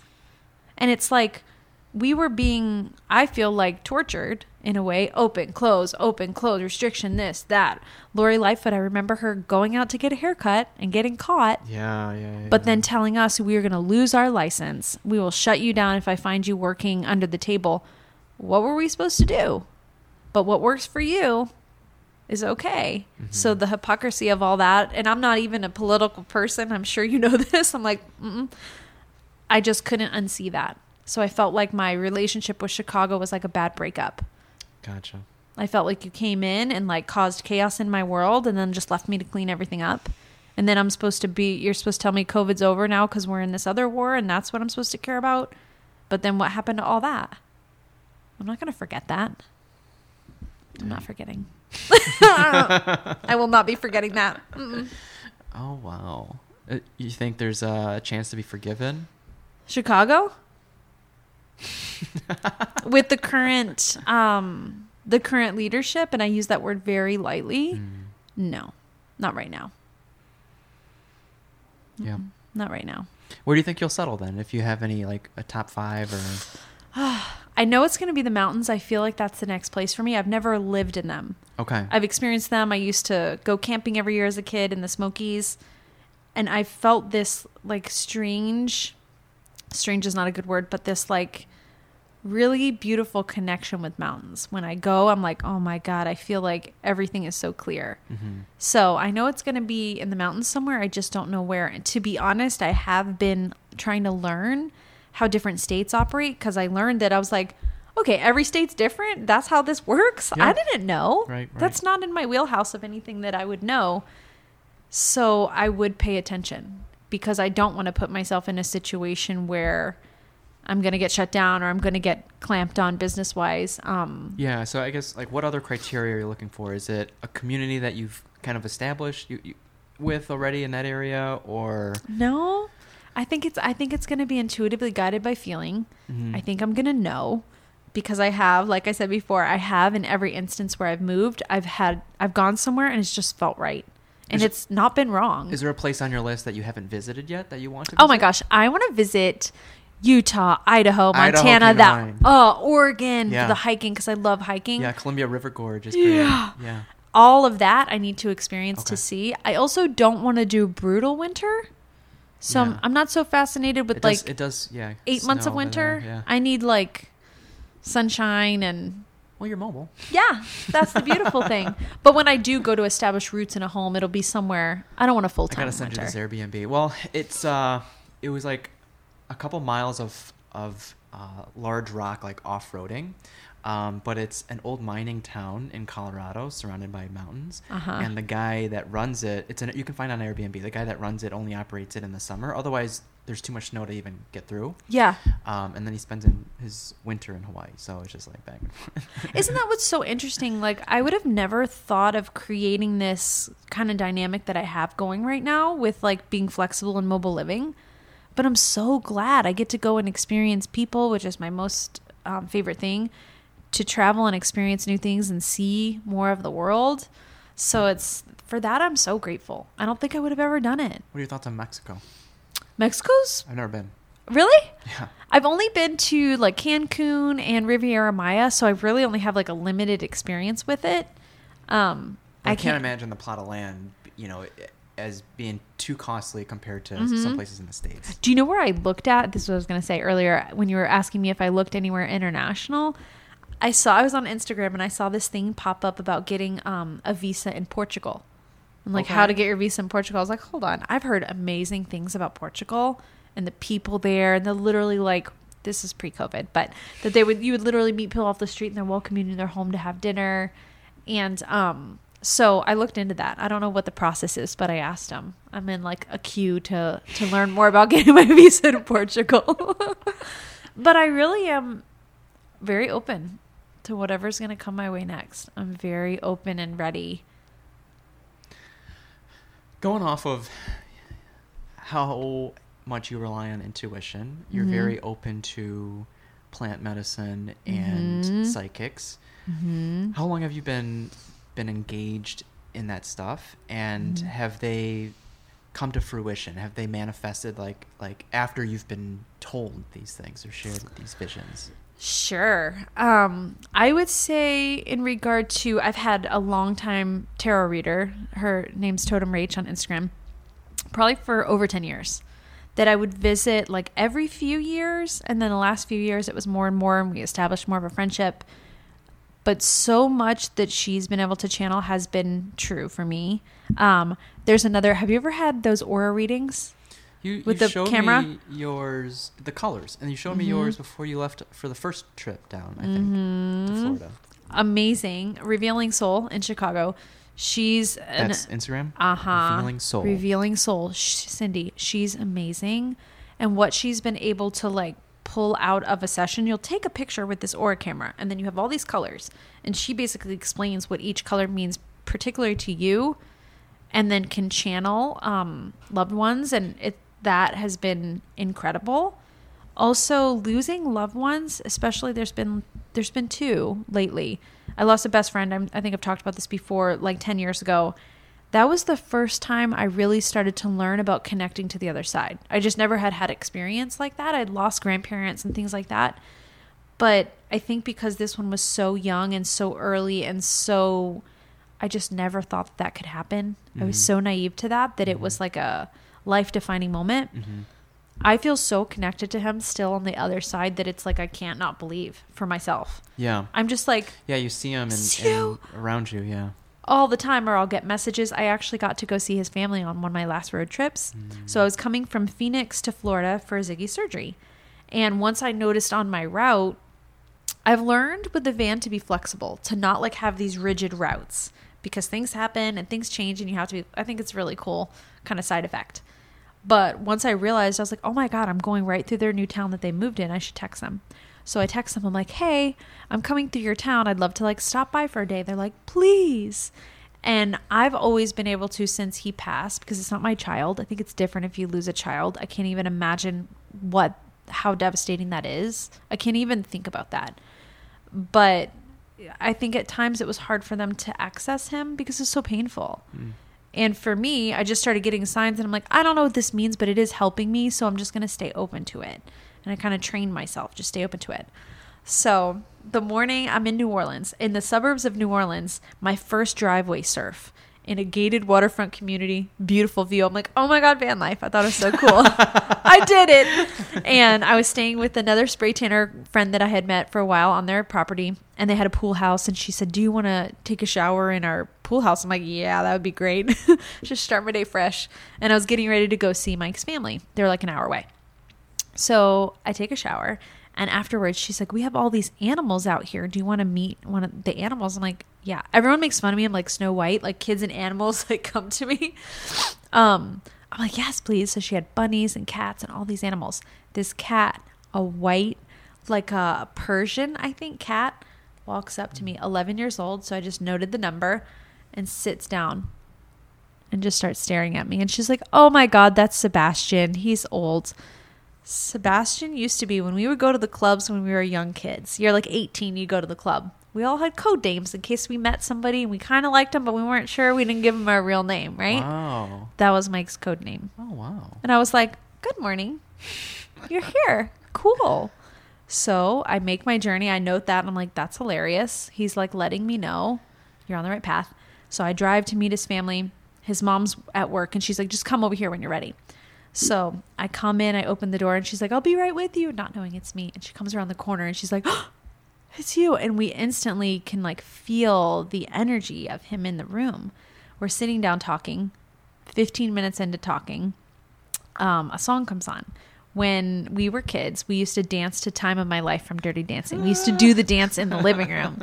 And they at times lived in like these tiny apartments, and there was, you know, a lot of the family lived there. And it was the most beautiful experience because they were so salt of the earth, genuine, beautiful people that maybe outwardly it didn't seem like they had all the bells and whistles, but they had so much fucking love that none of that mattered. Mm. And it was a gift to be around that. And at his funeral, I didn't know this. So the funeral ends and they're like, okay, everyone, you can leave. His mom gets up and walks over to me and she says, We're dancing out of this fucking place. And they played that song. And I was like, Oh my God. I don't know what to do. so we do. And that was just crazy. And there was years where I could never hear the song and, and not be moved to tears. We're sitting there and the song comes on and we both look at each other and we're like, Wow. yeah this happening so we ended up getting to spend time together for like a whole day i stayed the night and his sister was there and his mom was there and you know when i left we all felt like grateful for the experience because we felt like he was there Mm-hmm. that's what we all shared with each other and it was beautiful um, so i don't take those detours for granted i don't take the timeline for granted i don't take any time i'm flexible there's always because some kind of beautiful experience is coming from that Yeah. so I just stay open to that. Mm. Isn't that insane? I'm like, holy moly, here we are. But my my lessons with the divine have been, you know, my father was a pastor, but he never put it on us. Like you would never meet him, and he would never start talking about God. It's Mhm. just not his thing. Mm-hmm, mm-hmm. He like that's his job, and he does it, and he believes in it. But he's never trying to convert you over, which I always appreciated Mm. because I just I never want to be forcefully convinced to do anything.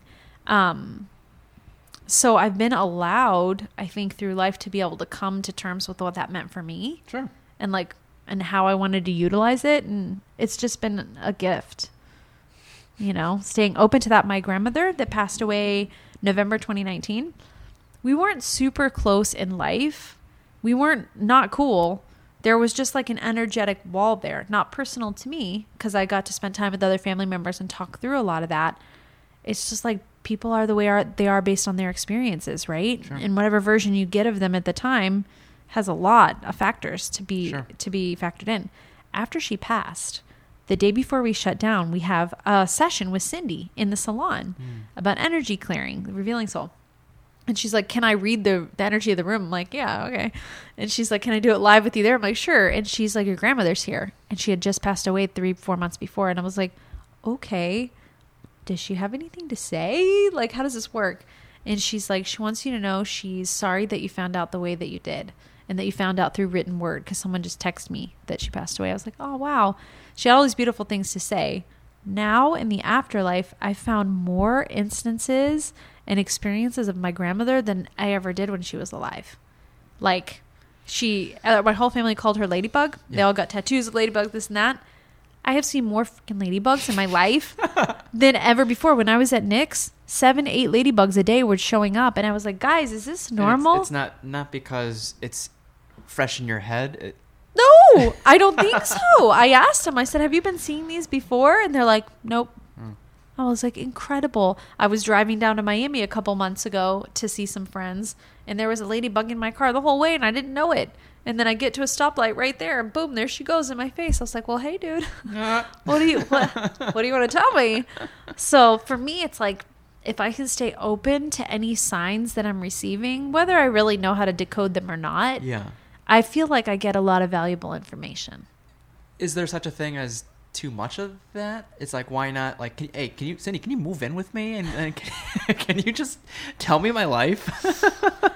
Right. Is such a thing as what? Too many signs? yeah. Is is there? I mean, once you get these affirmations, it's like I can't have enough. Like, Oh yeah. Tell me. Well, Tony uh, Tony Robbins I think calls it the reticular activating system (RAS), which I'm sure there's a lot of truth to that. Negative or positive, right? If you're looking for the negative in everything, you'll find it. mhm. If you're looking for the positive in everything, you'll find it. well, and not not just that, but like going back to Cindy more often. Like, Mhm. is there any part of you that's like, I need to know more. I want to know more, For her, it almost kind of works where you like or it has to come to her. she it comes to her and she channels that out. Yeah. But from what I have understand about learning from her is like I'll go and I'll get this information. Some of it's stuff that has happened, will happen, you don't know.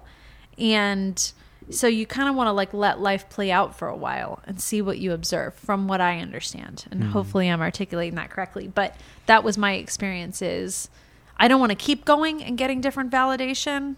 I get what I get and then kind of see what opens up in the world. like to a certain extent, you gotta like still live your life. Yeah. yeah, and you can't be looking for it, but it's funny when it happens because you're like, oh my God, here we are. You're not looking for it, but you're open to Mhm. it. Hmm There's a lot of people that aren't open to any of that. They think that signs are bullarchy and made up. They think that anything kind of metaphysical isn't real because it's not as tangible as like math, right? You ask me anything about math, No. and I'm like, But it, it helps you make some sense of your circumstance, maybe. hmm And I think there's a whole, you know, I've met a lot of people who at first will be like, "Oh, you're a preacher's daughter, or you, you know, you believe in this, you believe in that." I'm like, sort of. You know, I was always able to kind of use religion the way that I wanted, and I feel like I more connect to like a spiritual realm of believing that there's something. Yeah. I don't feel like I have to define it in a certain way, and I don't care how you define it. Does not bother me at all. Okay. I I love for people to believe in something, Sure. but doesn't have to be what I believe in No. at all. And using that as kind of like a roadmap for myself has been helpful because again, I can learn something from everything. I can I can go to a Catholic church with you and learn a lot. hmm I can go to another kind of experience and learn a lot. I can go to plant medicine, which, you know, in religious terms, like they would necessarily see that as a positive thing. But I've learned a lot from plant medicine. I've learned a lot in the past two years from psilocybin, magic Mhm. mushrooms hmm um, microdosing has been Mhm. like game changer, Really? game changer. And I think I was telling a friend, and she's like, "Well, you're giving it a lot of, um, I don't know what's the word, credit." And I, and then I had to sit down and think about that. I'm like, "Well, is it the mushrooms or is it me?" And then I'm like, "It's all the work that I've been doing, and then adding in this new tool that just kind of like threw me over a plateau." Does it does it remove filters? No, for me it's not that. For me it gives me this is a perfect way that I that I can explain it. For me it gives me a buffer of time between stimulus and response. So say you and To me sit with it. Yeah, say you and me are in a conversation and we don't see things eye to eye and maybe something like that is very important to you and for me it's neither here nor there. It won't allow me to get activated emotionally where I'm reactive. I can just sit with it and say, "Well, what is this?" Yeah. what does it mean?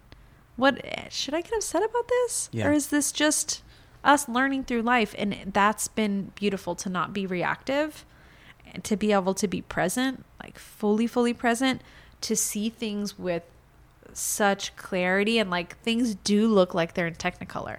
And I've never been like a tripper. I've never tripped on mushrooms or anything like I just never did. Um but when you take them in small amounts, what it can do for your nervous system that I've learned is like, I think it's criminal that everybody doesn't have access to it.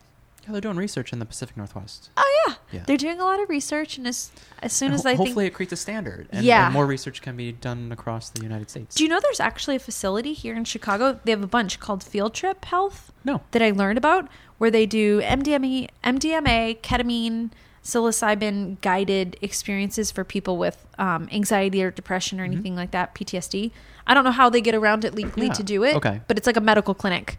Um, beautiful facility from what it looks like. and that's like. what it takes, right? A, a proper setting with a guide that knows what they're doing to watch Mhm. you while you're doing it, because there can be bad trips, right? And yeah. and that's how it should be studied. Otherwise, Mhm. prior to that, who's gonna admit it? You know, admit to like doing illicit substances like Uh-huh. at home, and and how much truth is there? Because it's like, how much did you take? What did you take? Did you get it? What's your source? So it's like now there's like proper channels and standards. Hopefully, Yeah, I'm really excited and encouraged data about that. Yeah. Yeah, I feel like it can help a lot of people. Yeah, people. I mean, medicine, like traditional pharmaceuticals, don't work for everyone. they're not always the answer. I've gone through a lot with with Ziggy and trying to figure out how to like shrink this tumor and shrink cancer cells and the traditional medicine like he's just not a candidate for. He just can't physically handle it. Yeah, So we've had to like try a lot of different avenues and it can be overwhelming for Sure. sure. Especially people in modern culture that I've found we're just we have been trained for so many years to trust doctors trust the doctors trust the doctors. Doctors are just people and i like to think of it this way same as lawyers. They're practicing medicine. They're practicing law. Mm. They're practicing veterinary medicine. They're not gods they're just human beings Mhm. based on the knowledge that they have which is a lot of times limiting Mhm. um, especially when you talk about nutrition and, and the ways that that can can heal the body and environmental stimuli, emotional regulation. That's just not in their wheelhouse. It's not a dig. yeah. They're great people. They're trying really hard to do the right thing, but their toolkit, I think, needs to be revised across the board yeah. in all of those areas that I talked about law, veterinarian, and, and human medicine Absolutely. There's just so much more to learn. But we've placed all of this, right? This is what doesn't make sense to me. So much into that. But we won't trust a plant that grows from the fucking ground that God planted. Yeah. We won't trust it because it's been demonized and we've been told dare to keep kids off drugs. Let's keep them off the drugs we want them to. But it's okay to take that Ritalin, ADHD. Don't even get me A- started. A, previous Victor. guest, a previous guest, he's a uh, an acupuncturist, one of the few acupuncturists at the VA, awesome. and uh, there was a patient who has been hiccuping since like November, No. chronic hiccups. Uh, Annoying. and after three sessions with the acupuncturist, his name's Ryan, um, the hiccups went away. Really? And the traditional doctor just attributes it to coincidence because it didn't happen after the first session. Mhm.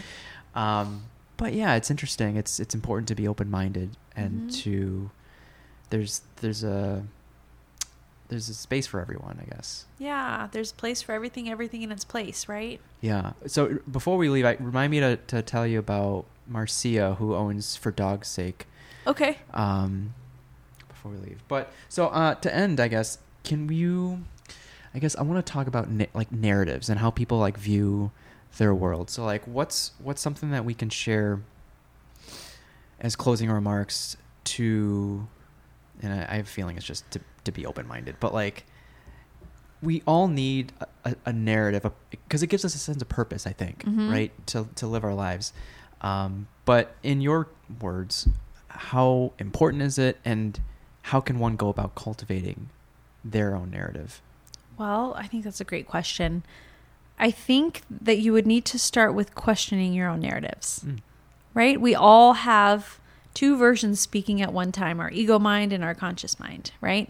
And they're battling. And a lot of times we don't know which one is talking to us. But there's two versions of the world. Yeah. And really constantly saying like is is thinking this way helping or hurting me Mm-hmm. is listening to that voice helping or hurting me because a lot of times it can just be like your fear talking or anxiety i like to think of it as this this is kind of the the ethos that i have going for myself right now the world is beautiful and i have time. Right? Whereas before city Jen was like everything has to happen now. Got to do it. No. This a city life can make you insane. You're on top of each other. You're crunched. You're going fast. There's so many options. Everything, you know, you you never know if you're missing out. The FOMO is real, all of it.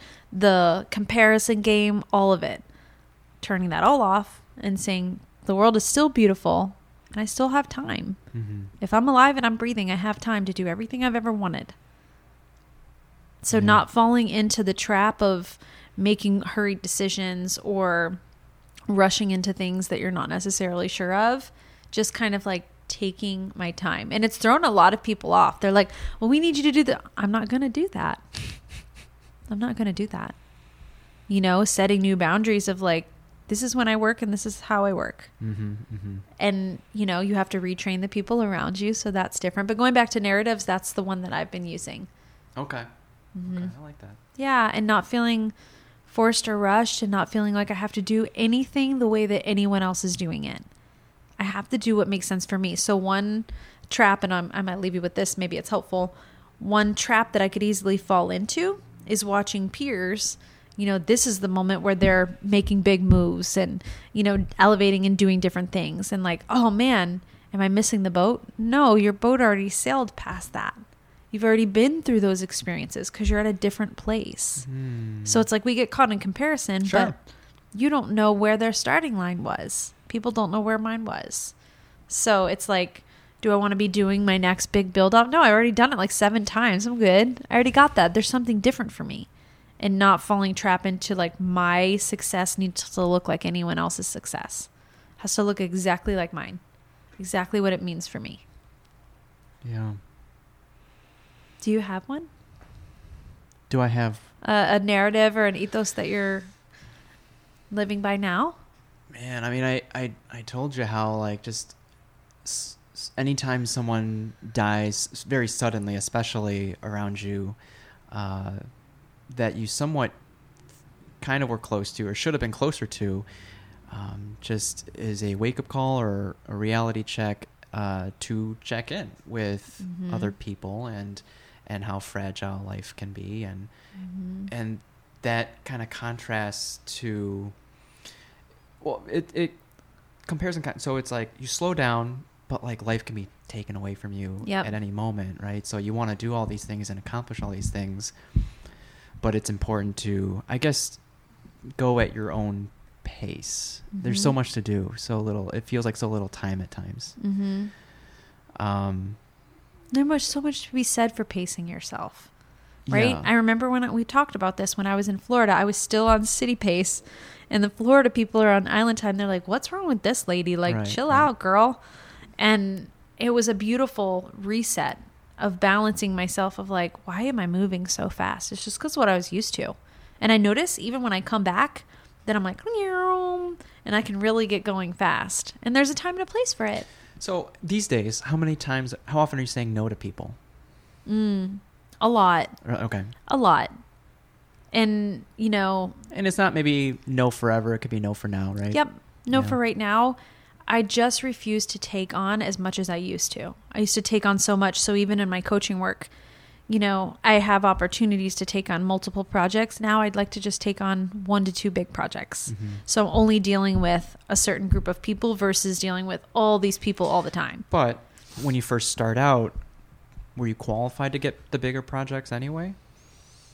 mm, even if i wasn't i got them Oh, okay. purely from you know tenacity and Yeah. and being able to sell myself isn't the right word but confidently you know portray what i what value i felt that i could bring Yeah. i've always been able to do I- that I feel like the trajectory for most creative entrepreneurs is to th- do more, like as far as quantity. Not that Uh-huh. your quality is, you know, uh, Mhm. less, but um, as you gain more experience under your belt, you can raise your prices, and then you don't have to do as much or as many anymore. yeah and it's like the the energy exchange that i get from speaking to a room of 400 That people is amazing. It's just yeah, it's an hour or two of my time but something that i prepare for weeks for. Sure. you know i really do prepare for that for weeks.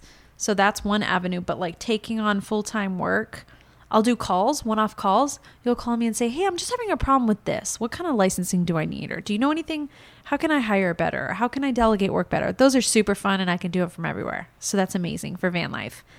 But then like taking on bigger projects now I've said no to projects that like either aligned with my former self or just don't feel as connected to me. And I only want to do things that I'm like hyper passionate about that I really really love because I think it's important what we work on and who we work with Yeah.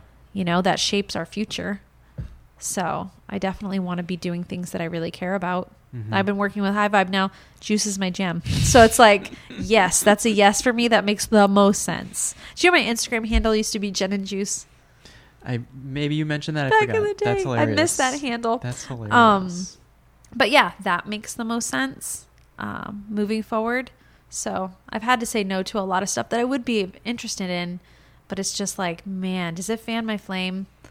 Does it Mm. really get me going? And that's what i've kind of asked myself. Yeah, I mean, I told you, like, going back to just being a generalist as a photographer, I don't know if every wedding would fan my flame. yeah. Yeah i mean can you imagine? Like I'm sure there are some brutal couples out there. oh my god. Do you know what's so funny? One huge thing that was i think a beautiful shift in the early days of covid is like the wedding remember the wedding industry totally changed then everyone was doing like those 20 person outdoor weddings Micro weddings, yeah. Listen, when that happened, I'm like, we won. The human race has won. Because I felt so internally conflicted for years talking to people. I talked to them intimately for what, 10 or 15 minutes a day when I was Sure. doing that times, you know, 30 a day. And hearing the same themes and hearing the same stories and realizing how much money we're putting into a single day. But I did not hear in any of those conversations the intention you're putting into the foundation of your marriage you're you're focused on the day, but the day comes and goes. What's your intention in the marriage?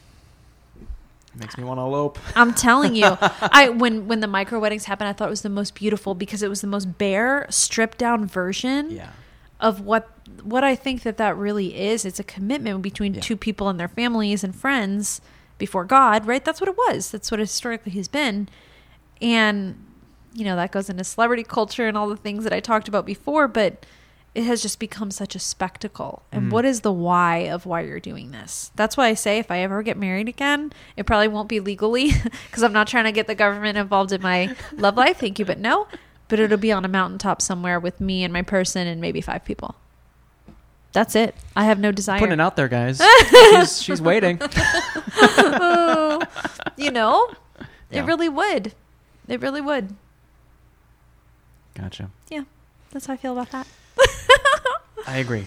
I Yeah. agree.